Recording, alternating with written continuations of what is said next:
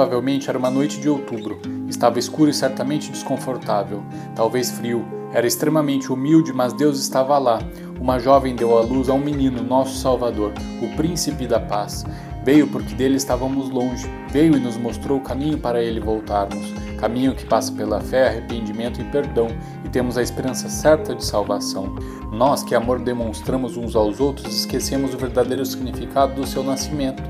Montamos e admiramos presépios estáticos ao mesmo tempo que fingimos não perceber os presépios vivos, clamando por justiça jogados nas calçadas, hospitais, asilos e orfanatos.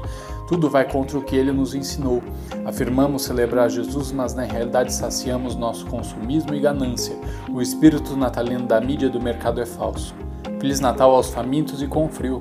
Feliz Natal à mãe maltratada e ao pai desesperado por um emprego. Feliz Natal à criança abandonada e ao violado. Feliz Natal ao sem-teto e ao idoso esquecido. Feliz Natal também aos que escutam os ensinamentos do Mestre e não os praticam, que um dia se acordem.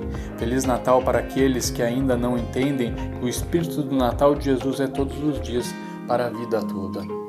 Que Deus o abençoe. Acesse o meu site www.guilhermebalista.com.